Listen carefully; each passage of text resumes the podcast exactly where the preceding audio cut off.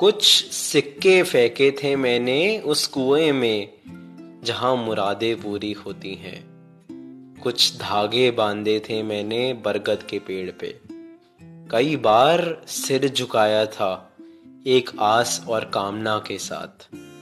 कई बार अपने से सवाल पूछा था कि उनका कभी जवाब मिलेगा? तुम वो जवाब हो, कितनी दूर आ गए हम। आज तुम्हारी आँखों में देखता हूँ तो मैं पूरा हो जाता हूँ। अब एक नया सफ़र तय करने को तैयार हैं।